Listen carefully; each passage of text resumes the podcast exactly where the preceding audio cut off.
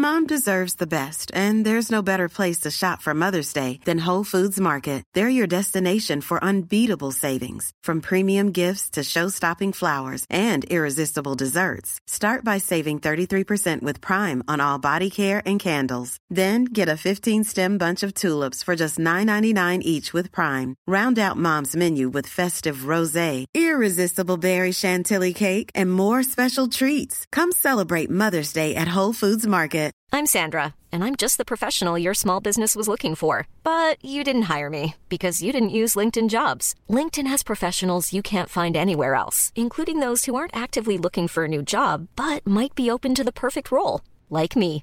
In a given month, over 70% of LinkedIn users don't visit other leading job sites. So if you're not looking on LinkedIn, you'll miss out on great candidates like Sandra. Start hiring professionals like a professional. Post your free job on linkedin.com/people slash people today. Ryan Reynolds here from Mint Mobile. With the price of just about everything going up during inflation, we thought we'd bring our prices down.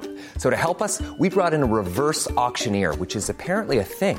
Mint Mobile unlimited premium wireless. Ready to get 30, 30, bit to get 30, bit to get 20, 20, 20, bit to get 20, 20, bit to get 15, 15, 15, 15 just 15 bucks a month. So, Give it a try at mintmobile.com slash switch. $45 upfront for three months plus taxes and fees. Promo rate for new customers for limited time. Unlimited more than 40 gigabytes per month. Slows. Full terms at mintmobile.com. نوشتن برای چیه؟ من من خیلی به نوشتن فکر می‌کنم به این کار کار نوشتن. میگیم مثلا می نویسیم که یک فکری رو از ذهن خودمون به ذهن خواننده منتقل کنیم. و بعد فکر می‌کنیم که مثلا این کار چقدر می‌تونه اثر داشته باشه. یک اثرش اینه که یه اطلاعاتی که من دارم میاد روی کاغذ نوشته میشه و مثلا به شمایی می‌رسه که این اطلاعات رو قبلا نداشتی. می‌تونه شمای خواننده رو متوجه یه چیزی بکنه که قبلا متوجهش نبودی. ولی یه وقتایی یک آدمهایی با نوشتن یه کارایی می‌کنن خیلی بزرگتر و خیلی مهمتر از این. اثرگذاری می‌کنن روی تاریخ تکون میدن سرنوشته ملت هایی رو. اونم نه با منتقل کردن اطلاعات با تغییر دادن ذهنیت آدما. طرز فکر آدما رو نسبت به یک چیزی عوض می‌کنن. جواب آدما رو برای یک سوالی تغییر میدن اصلا. این کاریه که بعضی از آدما تونستن با نوشتن انجام بدن. این ویدیو درباره یک جزوه خیلی کوتاهیه که یکی از مهمترین نوشته هاست در تاریخ آمریکا. یه جزوه 47 صفحه‌ای که نقش خیلی زیادی داشته در اینکه نظر مردم رو عوض کنه نظر مردم مستعمره نشین آمریکا رو عوض کنه و قانعشون کنه به اینکه باید انقلاب کنن و از انگلستان از, بری... از امپراتوری بریتانیا مستقل بشن. یک جزوه 47 صفحه‌ای به نام رساله عقل سلیم کامان سنس نوشته آقای تاماس پین. درباره کی داریم صحبت می‌کنیم؟ 1776 نزدیک 250 سال پیش. آمریکا. آمریکا در چه حالی اون موقع؟ تو این ویدیو ما قبلا توضیح دادیم. آمریکا اون موقع هنوز مستعمر است. در واقع همه آمریکای شمالی همچنان مستعمره بریتانیا است یه بخشش هم مستعمره جاهای دیگه است. اون سرزمینی که بعدا میشه آمریکا ایالات متحده آمریکا اون موقع 13 تا مستعمره نشینه که همه اینا جز مستعمرات دولت بریتانیا هستن. استانهایی هستن از در, در حکومت بریتانیا در واقع. یعنی شاه بریتانیا از اون ور دنیا داره بهشون حکومت می‌کنه. مجلس بریتانیا داره براشون قانون وضع می‌کنه. مالیات ازشون می‌گیرن می‌برن بریتانیا. ما داستانش رو در ویدیوهای تاریخ آمریکا و جنگ استقلال و اینها گفتیم. این رساله که داره در میاد وقتی که داره منتشر میشه اون موقع هنوز حرف جدی از استقلال جا نیفتاده بین مردم. نارضایتی هست فاز درگیری نظامی هم گرفته به خودش جنگ داخلی در واقع شروع شده یا انقلاب شروع شده. ولی ایده غالب اینه که ما می‌خوایم بریم با شاه مذاکره کنیم و مثلا اونو حل کنیم. یعنی ایده این نیست که می‌خوایم انقلاب کنیم سیستم عوض بشه بیایم از بریتانیا بیرون. دنبال یک راه حل اینطوری هستیم اولش. تا اینکه در ژانویه 1776 این مانیفست این جزوه منتشر میشه. در کجا؟ در فیلادلفیا. نویسندش هم اول ناشناسه جزوه رو به نام عقل سلیم کامانسنس میده بیرون خطاب به ساکنین آمریکا. آمریکایی که هنوز کشور نیست. 13 تا ایالت مستعمره انگلیس. 150 هزار تا از این نسخه از این جزوه 47 صفحه‌ای فروش میره. 150 هزار نسخه در 1776 1776 میشه زمان کریم خان زند. قاجاریه هنوز نیومده ایران. 150 هزار نسخه از این جزوه در آمریکا دست به دست میشه فروخته میشه پخش میشه و بعدم همینطوری میفروشه میفروشه تا همین امروزش هم داره میفروشه. یکی از پرفروشترین کتابای تاریخ آمریکاست. نصف جمعیت ساکن در آمریکا میگن اون موقع این جزوه رو خونده بودن یا دربارهش یه چیزی حداقل خونده بودن. اینطوری صدا کرد و ترکوند. اینو کی نوشته بودی آقای 37 ساله به نام تاماس پین که اون موقع هنوز یه سال یه سال و نیم بود که آمده بود از انگلستان به آمریکا. حالا در آخر ویدیو میگم که داستان خود این آدم چی بود و کی بود و چی شده بود که این آدم یکی از مهمترین و اثرگذارترین متنهای تاریخ آمریکا رو نوشت. ولی اول بریم سراغ خود حرفایی که زده بود. چون ناشناس بود نویسندش اولش. مردم به خاطر نویسنده نبود که میخوندنش. به خاطر حرفا بود. خود پین تو مقدمش میگفتش که شما کاری نداشته باشید که کیه که داره این حرفا رو می‌زنه. من بهتون اعتماد میدم که من اطمینان میدم که من تحت تاثیر هیچ به حزب و گروه و هیچ کشور و هیچ شخصی نیستم. فقط تحت تاثیر خودم هستم و دارم این حرفا رو می‌نویسم. شما هم اینطوری بخونید.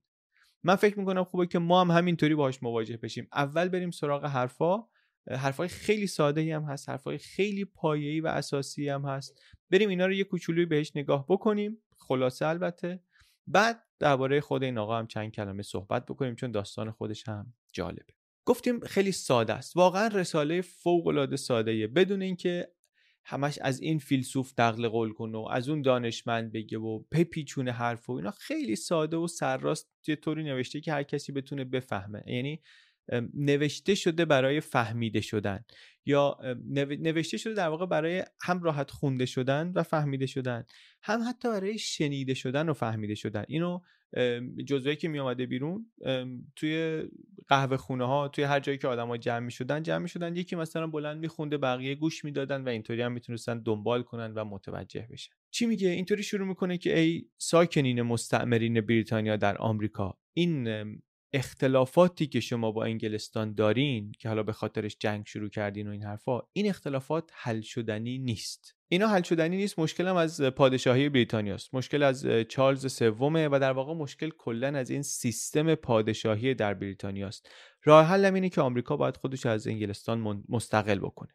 این مشکلی نیست که توی این سیستم بشه حلش کرد. توضیح میده که چرا و توضیح میده که چرا اون سیستم بده و توضیح میده چرا اون سیستم برای مایی که تو آمریکا هستیم دیگه خیلی بده.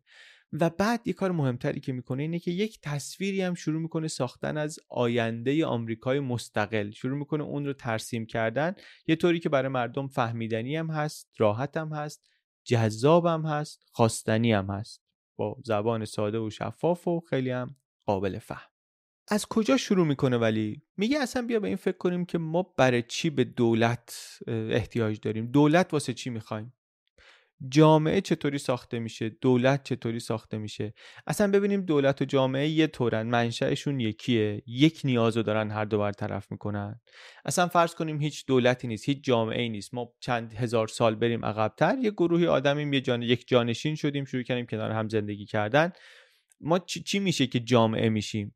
خب آره ما شروع می‌کنیم به تقسیم کار می‌کنیم می‌بینیم که نمیشه هر کاری رو همه بکنن. تقسیم کار می‌کنیم یکی موضوع بچه ها باشه یکی کشتی درست کنه یکی سرپناه درست کنه یکی شکار کنه یکی غذا بیاره. بعد میگیم که خب یک تقسیم کارمون یه خورده چیز براش بذاریم یه سیستم براش بذاریم. گروه درست می‌کنیم که وظایفمون اونطوری تقسیم بشه یه یه قرارایی بین همدیگه می‌ذاریم. بعد میگیم که حالا اگه یک کسی این قرار رو رعایت نکرد چی میشه؟ یکی باشه باید حواسش باشه که همه این کاری رو که گفتیم بکنن. اگه نکنن مثلا چی کارش بکنیم؟ یعنی ما با توجه به نیازهایی که داشتیم جامعه درست کردیم. بعد به خاطر اینکه تو این جامعه اختلاف نظر به وجود میاد یکی وظیفهش ممکنه انجام نده یا هر چی یک کسی رو بهش نیاز پیدا می‌کنیم که بیاد مثلا مشکلات و اختلافات بین ما رو حل فصل کنه. تصمیم های جمعی ما رو مدیریت کنه. بالاخره شرط و شروطی رو که ما گذاشتیم مواظب باشه اگه کسی تخطی کرد تنبیهش کنه تردش بکنه مثلا از گروه برای یک مدتی.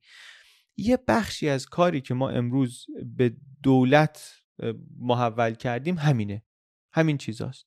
بعد حالا جمعیت که بیشتر میشه جامعه که بزرگتر میشه فاصله که مثلا از همدیگه زیادتر میشه موضوعات جدید درست میشه. به مرور اداره این جامعه سختتر میشه دولت یک کمی پیچیده تر میشه باید نماینده هایی برن تصمیم گیری ها باید مشارکتی باشه نماینده باید حواسش باشه که یعنی این دولتی که درست شده باید حواسش باشه که صدای جامعه رو منتقل کنه برای جامعه به نمایندگی از جامعه تصمیم بگیره دیگه. سیستم سیستم دولت باید به نمایندگی از من تصمیم بگیره. وظیفش هم چیه؟ یه وظیفه اساسی اگه بگی داره اینه که مواظب باید باشه که آزادی ما از بین نره. مراقبت از آزادی افراد وظیفه دولته. یعنی اگه ما می‌تونستیم یه طوری تو جامعه بزرگتر زندگی کنیم که مزاحم آزادی همدیگه نشیم دولت نباید میداشتیم. نیازی به دولت اصلا نداشتیم. دولت چیز خوبی نیست. این مثلا حرف خیلی ساده شه. دولت چیز خوب دولت شره. دولت بده. ولی یه شر لازمه. یه چیز بدیه که لازمش داریم. برعکس جامعه جامعه چیز خوبیه. جامعه بر امتداد دوستی و مثلا همکاری و محبت و اینا بین ماست. ولی دولت برای اینه که شرارت های ما رو کنترل کنه مهار کنه. برای اینکه ضعف های ما رو مثلا مدیریت بکنه. جامعه خوبه دولت بده. خیلی زیادی ساده سازی شده. یه هم حرفی که داره می‌زنه. منتها ما دولت بد چرا داریم؟ چرا درستش می‌کنیم؟ چون لازمش داریم. چون لازمش داریم درستش می‌کنیم بعدم بهش نمایندگی میدیم که برو این کارا رو واسه ما بکن تا وقتی که نمایندگی ما رو بتونی بکنی می‌تونی پایدار بمونی. تا وقتی که ما ازت راضی باشیم. اگر ما ازت ناراضی باشیم دیگه نمایندگی ادامه نداره دیگه چون دولت از خودش مشروعیتی نداره که مشروعیتش از من داره می‌گیره. من دارم بهش میگم برو به نمایندگی من این کار بکن. اگه من نپسندم کاری رو که داره می‌کنه دیگه هیچ مشروعیتش از بین میره. خیلی ساده خیلی ابتدایی داره برای آدم 250 سال پیش این مسئله نیاز به تشکیل دولت رو توضیح میده صورت بندی می‌کنه. بعد که اینجا افتاد میگه حالا بیا بریم ببینیم که چرا نظام پادشاهی بریتانیا برای ما گزینه مناسبی نیست. اولش میگه اصلا ببین نظام پادشاهی کلا مشکل داره. مثلا می نیست که این شاه مثلا بده. خیلی از شاههای شاکی بودن گفتن این شاه شاه بدیه. میگی نه اصلا خود پادشاهی مشکل داره. این که الان پادشاهی بریتانیا به اندازه مثلا سلطان عثمانی مستبد نیست این به خاطر ساختار جامعه است. وگرنه نظام حکومتی که پادشاهی باشه تهش میشه استبداد. شما یه آدمی رو می‌ذاری اون بالا پادشاه کشور می‌کنی حرفشو بالاتر از قانون می‌کنی نظارتی هم روش نمی‌ذاری از این سیستم به جز استبداد چیزی بیرون نمیاد. بعد یه زرنگی که می‌کنه برای این استدلال مذهبی هم میاره. میگه اصلا تمام انسان ها به عنوان مخلوقات خداوند همه با هم برابرن. نظام پادشاهی این اصل برابری رو می‌بره زیر سوال. برابری انسان ها خیلی چیز مهمیه. بعد این حرف رو داره تو جامعه می‌زنه که تجارت برده آزاده. جامعه البته جامعه که مذهبی دیگه. با معیارهای امروز نگاه می‌کنیم بهش ریشه های باورهای مذهبی توی سبک زندگی مردم هست در جامعه اون روز آمریکا. و اینم میاد توماس پین میاد یک پایه استدلالش رو می‌ذاره روی استدلال مذهبی. ارجاعات زیادی میده به کتاب مقدس. به همین برابری انسان ها میگه که خدا ما رو برابر آفریده. بین ما تفاوتی قائل نیست قائل نشده. بین ما تفاوتی نیست. بر همین نظام پادشاهی که اساسش بر اینه که یه نفر برتر از بقیه است بالاتر از بقیه است این این فرض درستی نداره. این نظام درستی نیست. نه تنها نظام درستی نیست مثلا میگه این کفرآمیزه. میگه توی کتاب مقدس اومده که حالا اینطوری میگه دیگه. پایگذاری همچین سیستمی یکی از گناهان بنی اسرائیل بوده چون سلطنت فقط مخصوص خداونده و ما وقتی مثلا میایم یک شخصی رو سلطان می‌کنیم داریم از سیستم کفار تبعیت می‌کنیم. حالا ما خیلی کاری به ارجاعات مذهبیش نداریم به خاطر اینکه خیلی هم میگن که ارجاعاتش شله. همون موقع هم گفتن که این پایه استدلالش ضعیفه. ولی برامون مهم اینه که بدونیم که یک بخشی از استدلالاش خلاصه استدلالهای مذهبیه. بعد میره ولی سراغ خرد بشر عقل بشر. میگه که حالا ببین ما اصلا سلطان یک کسی رو کردیم سلطان یک کسی رو کردیم پادشاه. به چه معیاری آوردیم اینو موروسیش کردیم. این اصلا عقلانی نیست. اینم با آزادی بشر مخالفه. بعد ایرادای دیگه هم داره. میگه مثلا با برابری مخالفه به خاطر اینکه پسر حاکم فعلی دختر حاکم فعلی چرا باید دوباره بشه مثلا حاکم؟ به خاطر ژن و به خاطر وراثت چرا باید حق حاکمیت پیدا کنه؟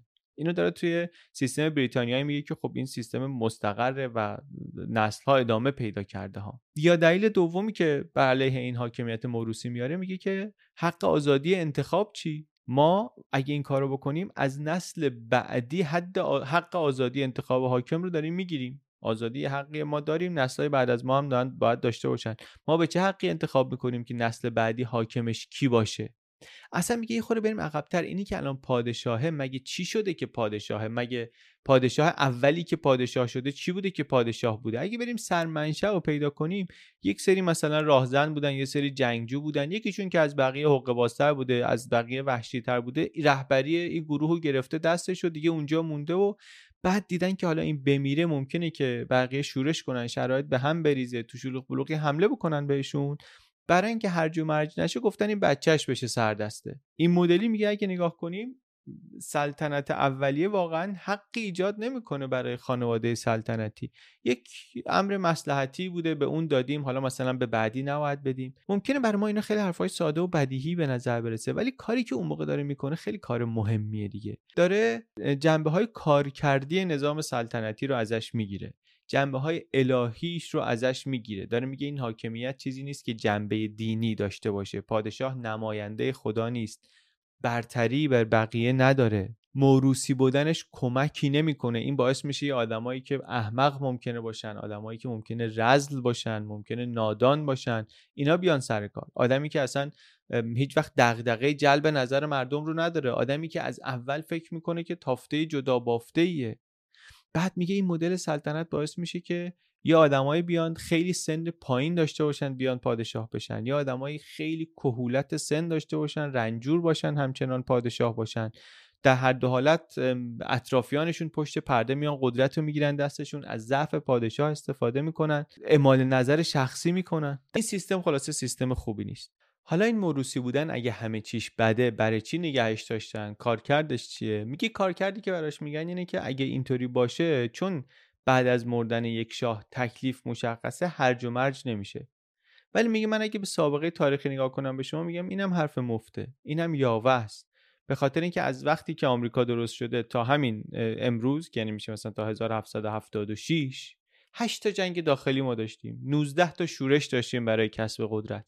یعنی اینطوری نیست که سیستم موروسیه حالا درگیری برای تصاحب قدرت نمیشه. نه میشه. پس فایدهش هم هوا شد. بعد میگه اینطوری نگاه کنیم بهش. ببینیم که شغل پادشاه هستن چی. اصلا پادشاه اونجا هست چی کار داره؟ چه خدمتی داره می‌کنه به جامعه؟ این نه جنگاوره نه قاضیه نه شغل دیگه ای داره. بگرده گشت و گذار کنه جنگ افروزی کنه. هر دو کارش هم برای ملت ایجاد هزینه می‌کنه. خیلی از جاهای این رساله این جزوه مخصوصا تو این جاهایش که درباره شاه و موروسی بودن و اینا صحبت می‌کنه هم زبانش تنده هم طعنه آمیزه. همین هم هست که باعث شده که مردم خیلی راحت بپذیرنش و باش ارتباط برقرار کنن و بفهمنش. بعد وقتی که پنبه خانواده سلطنتی و سلطنت موروسی بریتانیا و اینا رو همه رو زد میاد سراغ وضعیت رابطه آمریکا و بریتانیا. این قسمت حرفاش هم باز دوباره خیلی شفاف. تکلیف جنگ آمریکا و انگلیس رو از نظر خودش روشن می‌کنه. میگه که آمریکایی‌ها باید دنبال استقلال باشن در این جنگ. میگه ما خیلی تلاش کردیم که با گفتگو و با مصالحه به نتیجه برسیم و از انگلیس مستقل بشیم ولی موفق نشدیم. الان راهی نداریم جز اینکه این استقلال رو با جنگ به دست بیاریم. می‌بینید دیگه خودش هم آمریکایی داره می‌بینه. این آدم تا کمتر از دو سال پیش انگلیسی بود. اصلا انگلیس زندگی می‌کرد. الان ولی اومده اینجا میگه من دیگه انگلیسی نیستم. من دیگه انگلیسی نیستم آمریکایی هستم. بعدم مثل همون قسمت قبل که ایده های موافقین سلطنت رو گذاشته بود جلوش به بهشون یکی یکی از نگاه خودش جواب می‌داد. اینجا هم ایده های موافقین حاکمیت بریتانیا رو می‌ذاره جلوش تک به تک سعی می‌کنه ردشون کنه. مثلا. مثلا میگه یه اینه که یه ایده اینه که ما از اول تحت حاکمیت بریتانیا به وجود اومدیم. تحت حاکمیت بریتانیا تونستیم رشد کنیم. در ادامه هم اگه می‌خوایم امکان بقا و پیشرفت داشته باشیم باید تحت حاکمیت بریتانیا بمونیم. میگه این حرف مفته. میگه این مثل اینه که شما بگی که یه بچه از اول به مادرش وابسته است برای زنده موندن. پس بعد از اینکه بالغ شدم باید تا آخر عمرش وابسته بمونه. اینطوری نیست. بعدم رشد کرده آمریکا نه به خاطر حمایت بریتانیا. به رغم حمایت بریتانیا به رغم دخالت های بریتانیا رشد کرده. ما اینجا چیزی داریم تولید می‌کنیم که اروپا بهش نیاز داره و تا وقتی که این نیاز هست ما می‌تونیم تولید کنیم و روی پای خودمون بیستیم. بدهکار بریتانیا هم نیستیم. بریتانیا اگر برای ما هزینه ای هم کرده به خاطر منافع خودش بوده نه به خاطر منافع مردم آمریکا. ماجرای هزینه چیه؟ توی همین قصه جنگ های استقلال گفتیم. انگلیس چندین سال در قاره داشت می جنگید با فرانسوی ها می جنگید با بومی های آمریکا می جنگید همین جنگ باعث شد از نظر مالی به انگلیس فشار زیادی بیاد. برای جبرانش شروع کرد مالیات گرفتن از جمله از همین اهالی ایالت های سیزدهگانه. ساکنین ایالت ها می‌گفتن که ما برای چی مالیات بدیم؟ ما خودمون تو این جنگ ها حضور داشتیم سهممون رو با حضورمون دادیم. بعدش هم اینکه این اصلا جنگ ما نیست ما اصلا جنگی نداشتیم با فرانسه ما با اسپانیا چه جنگی داریم که نیاز به حمایت بریتانیا داشته باشیم؟ اینا اصلا دشمن ما نبودن که اینا دشمن بریتانیا بودن. تو این رساله از این جلوتر میره میگه ما اگه جدا بشیم بعدا هم احتمالا هیچ دشمنی با فرانسه و اسپانیا نداریم هیچ وقت نداریم. ما اصلا این گرفتاریهایی که بریتانیا داره با این کشورها رو نداریم. این سابقه مثلا خونین بین ما نیست. ما با همه راحت رابطه برقرار می‌کنیم ما با همه راحت معامله می‌کنیم. یا یه حرف دیگه ای می‌زنه؟ میگه که بعضیا میگن که بریتانیا سرزمین مادر رابطه آمریکا و بریتانیا رابطه مادر و فرزندی ما نباید این رابطه رو قطع کنیم اینم رد می‌کنه. میگه که درسته که یک گروهی از مهاجرین اولیه از بریتانیا بودن ولی اگر ما بخوایم برای آمریکا یک سرزمین مادری پیدا بکنیم مادرش اروپاست مادرش بریتانیا نیست. ماهایی که اومدیم این طرف دنیا در آمریکا جمع شدیم ما اصلا از همون مرزهای محلی و از همون حکومتهای بومی و قومی اروپا فرار کردیم اومدیم اینجا. اومدیم اینجا یه چیز جدیدی کنار هم ساختیم یک وطن جدیدی داریم. وجه اشتراک اونم تو این وطن جدیده. ما اصلا اون اختلاف های محلی رو نداریم. اونا رو گذاشتیم پشت سرمون. اون اختلاف های مرزی که شما توی اروپا دارین اینجا به چشم ما نمیاد. ما از اونا فرار کردیم. رد شدیم. اومدیم این طرف. دونه دونه دلایلی رو که برای حفظ رابطه مالکیت می آورن چون رابطه مالکیت دیگه. مالکیت داره بریتانیا رو آمریکا. دونه دونه اون دلایل رو میاره و رد می‌کنه. باز دوباره با یک تنز و مسخره کردن یه جاهایی البته. خیلی خیلی ملایم منتها یه تنزی هست توی کل زبانش هست. کلا میشه یه بحث خیلی خوب و جالبی کرد درباره زبانش و درباره سبک نوشتنش. جاش اینجا نیست ولی بحث آموزنده ای میشه. اینکه چطوری بحث می‌کنه؟ چطوری دلایل مخالفین رو یکی یکی ساده و شفاف رد می‌کنه؟ حالا کاری به قوت استدلالاش ندارم به شکل بیانش دارم صحبت می‌کنم. یه مسئله دیگه. میگفتش که میگن مثلا آمریکا در اتحاد با انگلیسه که می‌تونه کل دنیا رو بره تصاحب کنه و بگیره. میگه ما اصلا همچی قصدی نداریم. ما همچین هدفی نداریم. ما دنبال این که همه دنیا رو بریم بگیریم نیستیم. بریتانیاست که دنبال این چیزاست به دنیا اینطوری نگاه می‌کنه.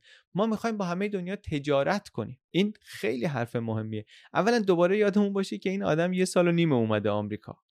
یه سال و نیمه اومده آمریکا و داره اینطوری درباره اینکه ما می‌خوایم ما آمریکایی‌ها می‌خوایم چه کار کنیم صحبت می‌کنه و حرفش هم خریدار پیدا می‌کنه.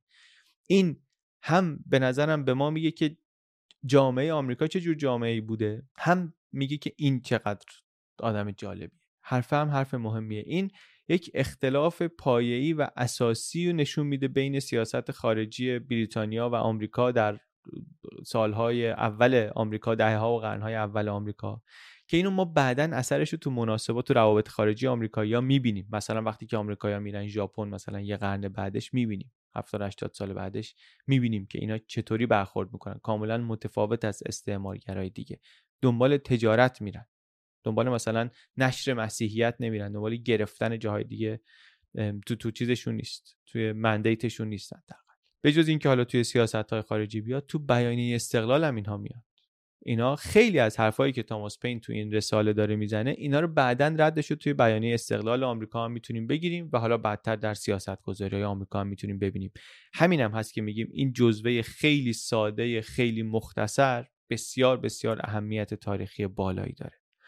پین اینجا میگه که اصلا منفعت ما اینه که با همه مردم دنیا داد و ستد کنیم چون ما طلا و نقره نداریم که. چون طلا و نقره نداریم اینجا امنم هستیم. ما بندرامون امنه. اینا مال قبل از اینی که معادن طلا پیدا بشه در آمریکا.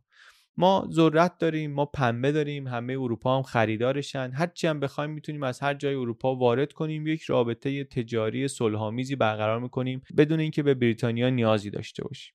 ما با همه کشورهای اروپایی رابطه دوستانه برقرار می‌کنیم. این رابطه دوستانه رو هم حفظ می‌کنیم. حرف مهمیه این دیگه. حرف مهمیه. چون ما یه خود وقتی تاریخ اروپا رو نگاه کردیم و حالا نگاه هم می‌کنیم می‌بینیم اروپا جایی که قرنها در جنگ و دعواست. جنگ های طولانی جنگ های خونین. پین برای اینکه بگه اون جنگ ها به ما آمریکا ربط نداره میگه اصلا ببین خدا برای همین بین ما و بریتانیا فاصله فیزیکی ایجاد کرده. معلوم تقدیر الهی نبوده که ما با هم وصل بشیم. اگه بود اگه قرار بود ما یک کشور باشیم با اونا ما رو انقدر دور از هم نمیذاشت. نظام فکری یا خودش یا جامعهش یا حالا هر دو اینطوری کار می‌کرده دیگه. صحبت مال اواخر قرن 18 یه جاهایی از استدلالش دست به دامن نظم عمومی طبیعت هم میشه. میگه آمریکا رو ببین چقدر بزرگتر از انگلیسه. طبیعت هیچ وقت قمری رو بزرگتر از سیارش نیافریده. پس چطوری یه جزیره می‌تونه به یه قاره حکومت کنه؟ یه هر کدوم از ما مال یه سیستم جدایی هستیم. بریتانیا توی سیستم اروپاست ما هم توی سیستم آمریکاییم تو منظومه آمریکاییم. نظم این دوتا سیستم با هم دیگه فرق می‌کنه. بعد برای اینکه نشون بده که ما خواستمون الان باید همینقدر بزرگ باشه از در هزینه و فایده وارد میشه. میگه این هزینه ای که ما الان داریم میدیم این توجیه پذیر نیست اگر فقط یه قانون لغو بشه باهاش. ما وقتی که بریتانیا رو شکست میدیم نمی‌تونیم فقط مثلا بخوایم که لغو مالیات این و مالیات اون و عوارض این و اینا باشه. ما باید چیزی بخوایم که به هزینه ای که بابتش دادیم بیارزه متناسب باشه باش وگرنه جواب نسل های بعد رو چطوری می‌تونیم بدیم؟ ما که با گماشته بریتانیا در آمریکا نمی جنگیم که بخوایم اونو تغییرش بدیم. ما داریم با سلطنت بریتانیا می جنگیم هدفمونم باید متناسب با هزینه استقلال آمریکا باشه از بریتانیا. یه بخش مهم دیگری از حرفای پین درباره آینده است. چون حرفاش فقط این نیست که مشکلات سیستم موجود رو بیان کنه. یه کار بزرگ دیگری که می‌کنه گفتیم میاد درباره آینده حرف می‌زنه. و یه طوری هم حرف می‌زنه که قابل درک نسبتا و جذابم هست. یک جزئیاتی میگه درباره شکل حکومت بعد از استقلال. میگه که اولا که الان اصلا بحث دوستی و کنار اومدن با انگلیس مطرح نیست. انگلیس یک تعدادی از ما رو کشته جنگ اون موقع مثلا شروع شده دیگه. نه ماه جنگ شروع شده چند تا درگیری اتفاق افتاده. میگه این این خشم و نفرتی که در ما نسبت به انگلیس هست ما با این احساسی که داریم دم از دوستی نمی‌تونیم بزنیم. اینم احساسیه که خدا در ما گذاشته و ما باید ازش استفاده کنیم برای مقاصد خوب برای دادخواهی. ما باید از این استفاده کنیم برای دادخواهی. ضمن اینکه با این قانونی که الان بر آمریکا حاکمه بریتانیا شده قیم ما و ما هر قانونی هم بخوایم تصویب کنیم باید بره مجلس بریتانیا و تا اونا تایید نکنن اجرایی نمیشه. اونا هم قانونی که به ضرر خودشون باشه رو اصلا تایید نمی‌کنن. ما کارمون با این چیزها را نمیفته ما باید از تحت حکومت انگلیس بودن بیایم بیرون و اینم تازه اولین قدم ماست. بعدش چیکار کنیم؟ بعدش ما باید یه مدلی درست کنیم شبیه مدل هلند. اون موقع هلند یه مدلی داشت که می‌تونست به اون ارجاع بده که آدمای یه ذهنیتی پیدا کنن. میگو باید یه مجلسی داشته باشیم نماینده های 13 تا ایالت اونجا بیان 13 تا ایالت در مرزهای آمریکای امروز بودن دیگه. اینا بیان بعد برای اینکه عدالت رعایت بشه چطوری چطوری اینا عوض بشن سال به سال عوض بشن فلان بشه فلان بشه از بین اینا رئیس انتخاب بشه و چرخشی هم باشه. و یه قانونی اگه بخواد تصویب بشه بخواد لازم الاجرا بشه در همه ایالت ها سه پنجم نماینده ها مثلا باید بهش رأی موافق بدن. بعد حالا شما ممکنه بپرسی پادشاه چی میشه؟ تکلیف پادشاه چیه؟ در آمریکا کی پادشاه میشه؟ در آمریکا قانون پادشاهه. اون حکومت مطلق است که توش پادشاه قانونه. در حکومت آزاد قانون پادشاهه. ما هم می‌خوایم یه حکومت آزاد تشکیل بدیم. یه جای دیگه جزوهش جالب حساب کتاب می‌کنه میگه مثلا فردا اگه آمریکا مستقل بشه ما چی داریم؟ نیروی نظامی و خوراک و لوازم حیات و بقا چی داریم اینجا؟ میگه این استقلال مسئله تازه ای نیست. ممکنه که ما تازه داریم جدی دربارش صحبت می‌کنیم ولی تو ذهن همه کسایی که درگیر این مسئله هستن مدتی هست که این موضوع موضوع واقعا موضوعیت داره. فقط زمانش رو نمی‌دونستیم و الان زمانش اومده و ما رو پیدا کرده. ما هم چون با هم هستیم قدرتمون زیاده. قدرتمون تو اتحادمونه توی تعدادمون نیست. ولی بذار من بهتون بگم که ما چی داریم. تجهیزات نیروی دریایی این داریم سرباز این داریم توپ و تانک و امکان سلاح ساختن و چیز ساختن و اینا. مثلا می‌خواد با عدد و رقم به مخاطب عام یک اطمینان خاطری بده که ما توان اقتصادی و نظامی سرپا موندن رو داریم. درسته که تعدادی از بریتانیا کمتریم. ولی همین کمتر بودن خوبه. ما اگه بیشتر از این بودیم اتحادمون سخت می‌شد. ما الان اتحادمون زیاده نیروهامون هم جوونن توان مقابله و ریسک پذیریمون هم بالاست. ما پرچممون بالاست. ما می‌زنیم. یا یه حرف جالب دیگه ای داره درباره روابط خارجی درباره حمایت بقیه کشورها. میگه که ما می‌دونیم دیگه تو این جنگ داخلی اسپانیا و فرانسه و اینا هم هستن. در قاره آمریکا هستن مستعمره دارن. میگه پین که ما نمی‌تونیم از اینا انتظار داشته باشیم که بیان به ما کمک کنن. از دید اونها ما مستعمره انگلیس هستیم. شهروندان یک کشوری علیه حاکمشون دست به شورش زدن نمی‌تونن اونا بیان از ما حمایت کنن طرفداری کنن. چون اگه این کار بکنن با انگلیس درگیر شدن.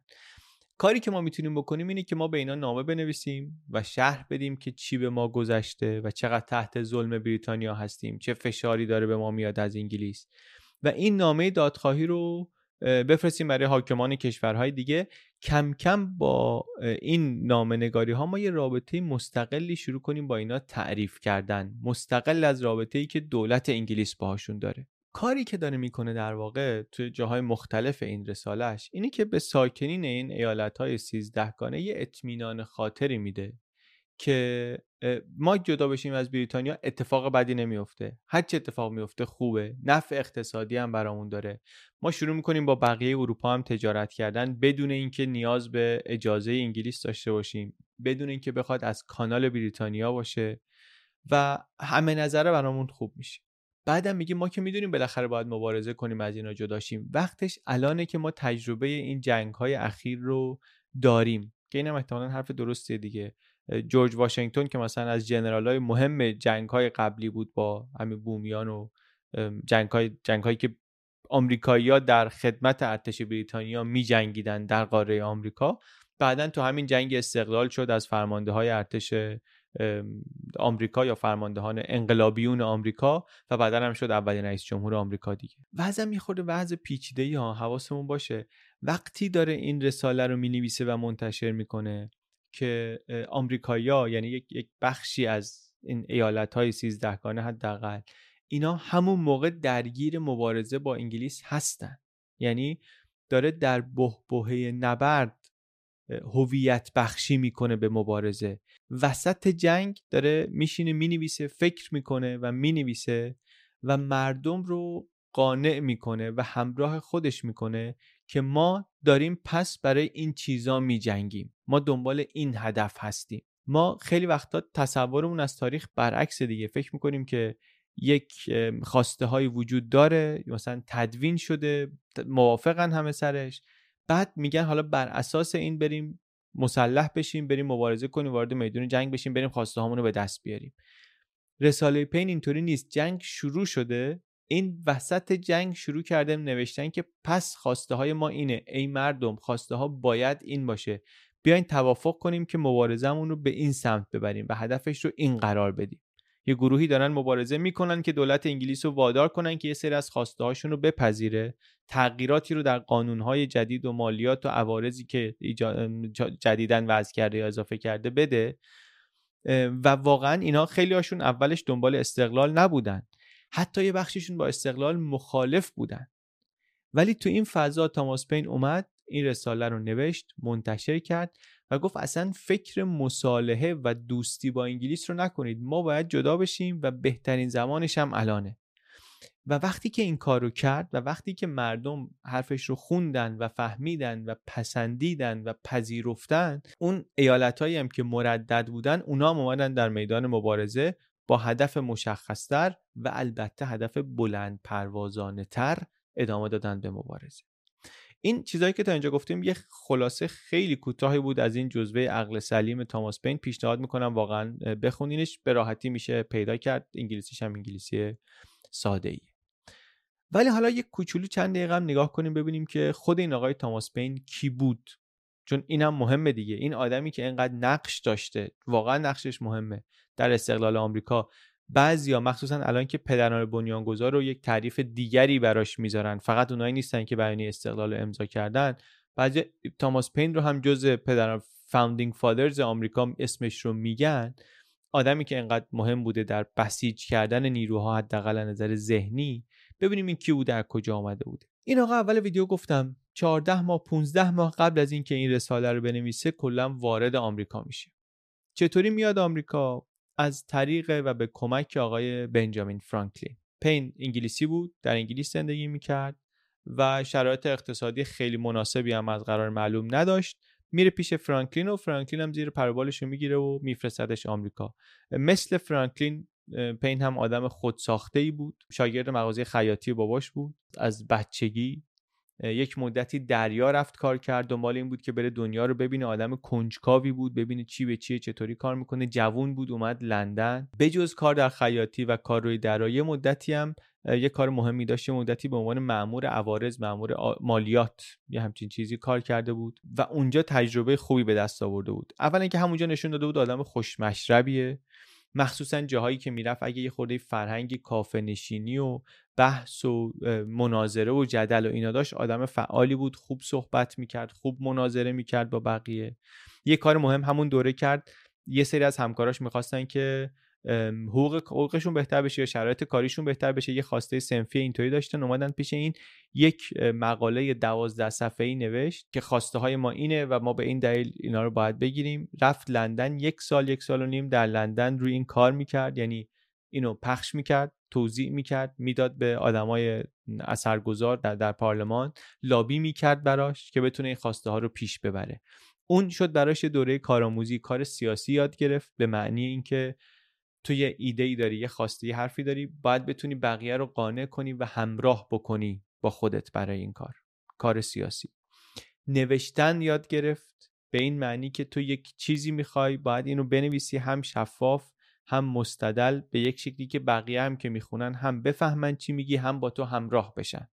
این این کارا رو با همون دوره که لندن بود یاد گرفت و بعد بنجامین فرانکلین زیر پروبالش رو گرفت و آخرش هم که فرستادش آمریکا اونم با شرایطی که وقتی فرستادش دیگه لنگ نون شبش نبود.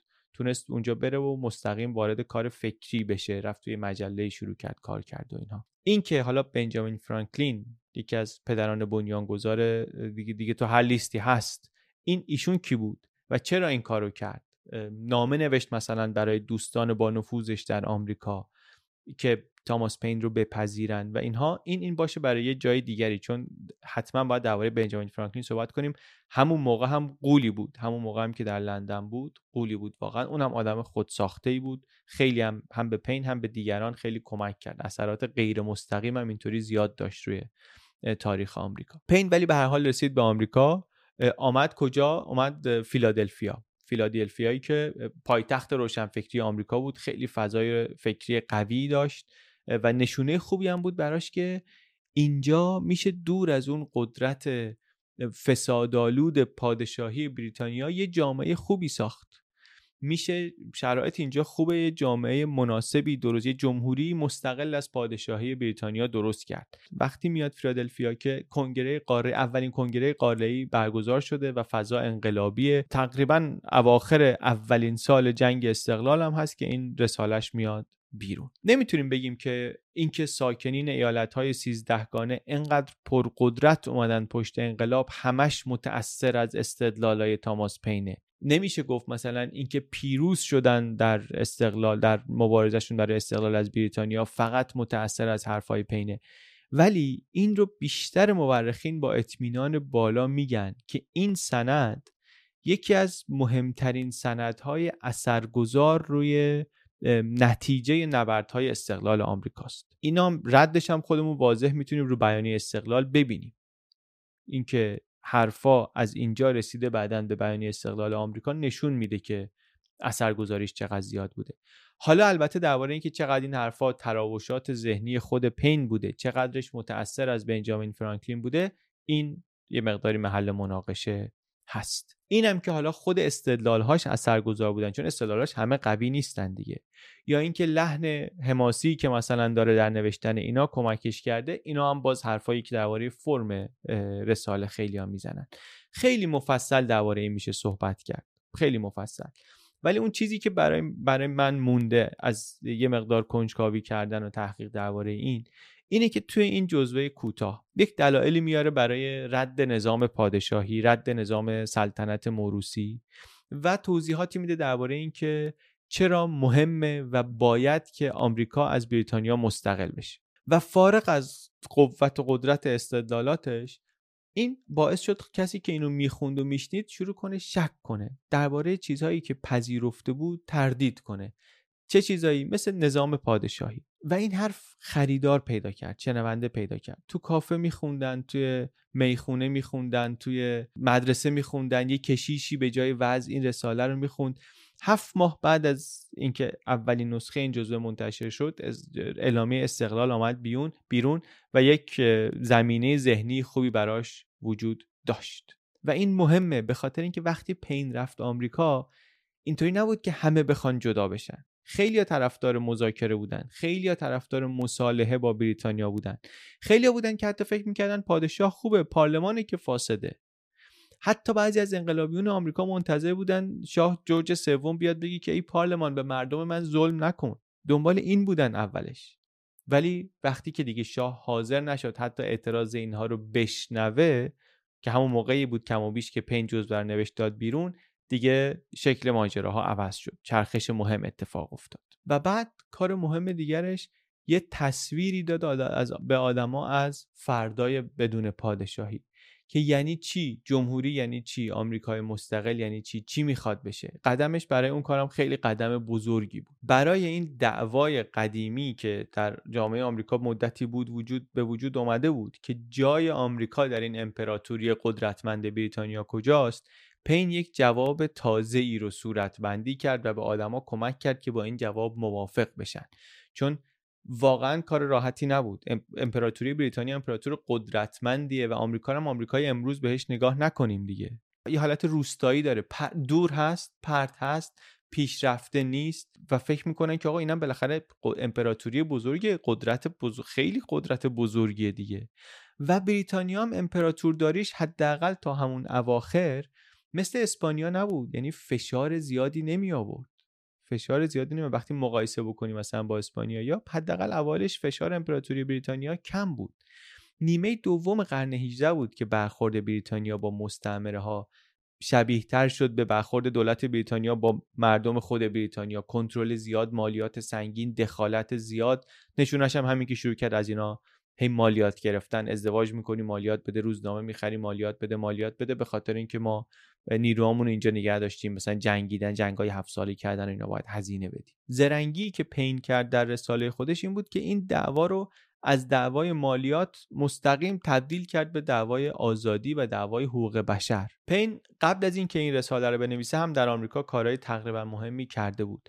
توی مجله کار می‌کرد که اون مجله خیلی موفق کرده بود. یه مقاله نوشت که باعث یکی از اولین حرکت ها برای برچیده شدن بردهداری شده بود و بعد از استقلال هم رفت رفت بریتانیا دوباره. رفت بریتانیا و بعد از انقلاب فرانسه یه کتابی اونجا نوشت یه کتابی در متح انقلاب فرانسه نوشت کتاب حقوق بشر. اونم کتاب اثرگذار و مهمی شد همون ایده های برابری انسان ها و اینا که توی عقل سلیم گفته بود رو اونجا هم بستش داد و دوباره حمله به نظام سلطنتی و طبقه اشراف و اینا خیلی تو فرانسه محبوب شد تو انگلستان منفور بود واقعا. فرانسه هم رفت خیلی ازش استقبال کردن. بعدا ولی می‌خواستن لویی 16 همو اعدام کنن این مخالفت کرد. گفتش که باید محاکمه کنید. ما انقلاب کرده بودیم. یا این انقلاب برای این بود فرانسه که انقلاب نکرده بود. انقلاب برای این بوده که سیستم پادشاهی رو کنار بزنه قانون رو پادشاه کنه نه اینکه بی قانونی را بیفته. و باعث هم میشه که بهش بگن که نه شما اون شور انقلابی لازم رو نداری و محافظه کاری و کار به جایی می‌رسی که اصلا می‌خوان ادامش کنن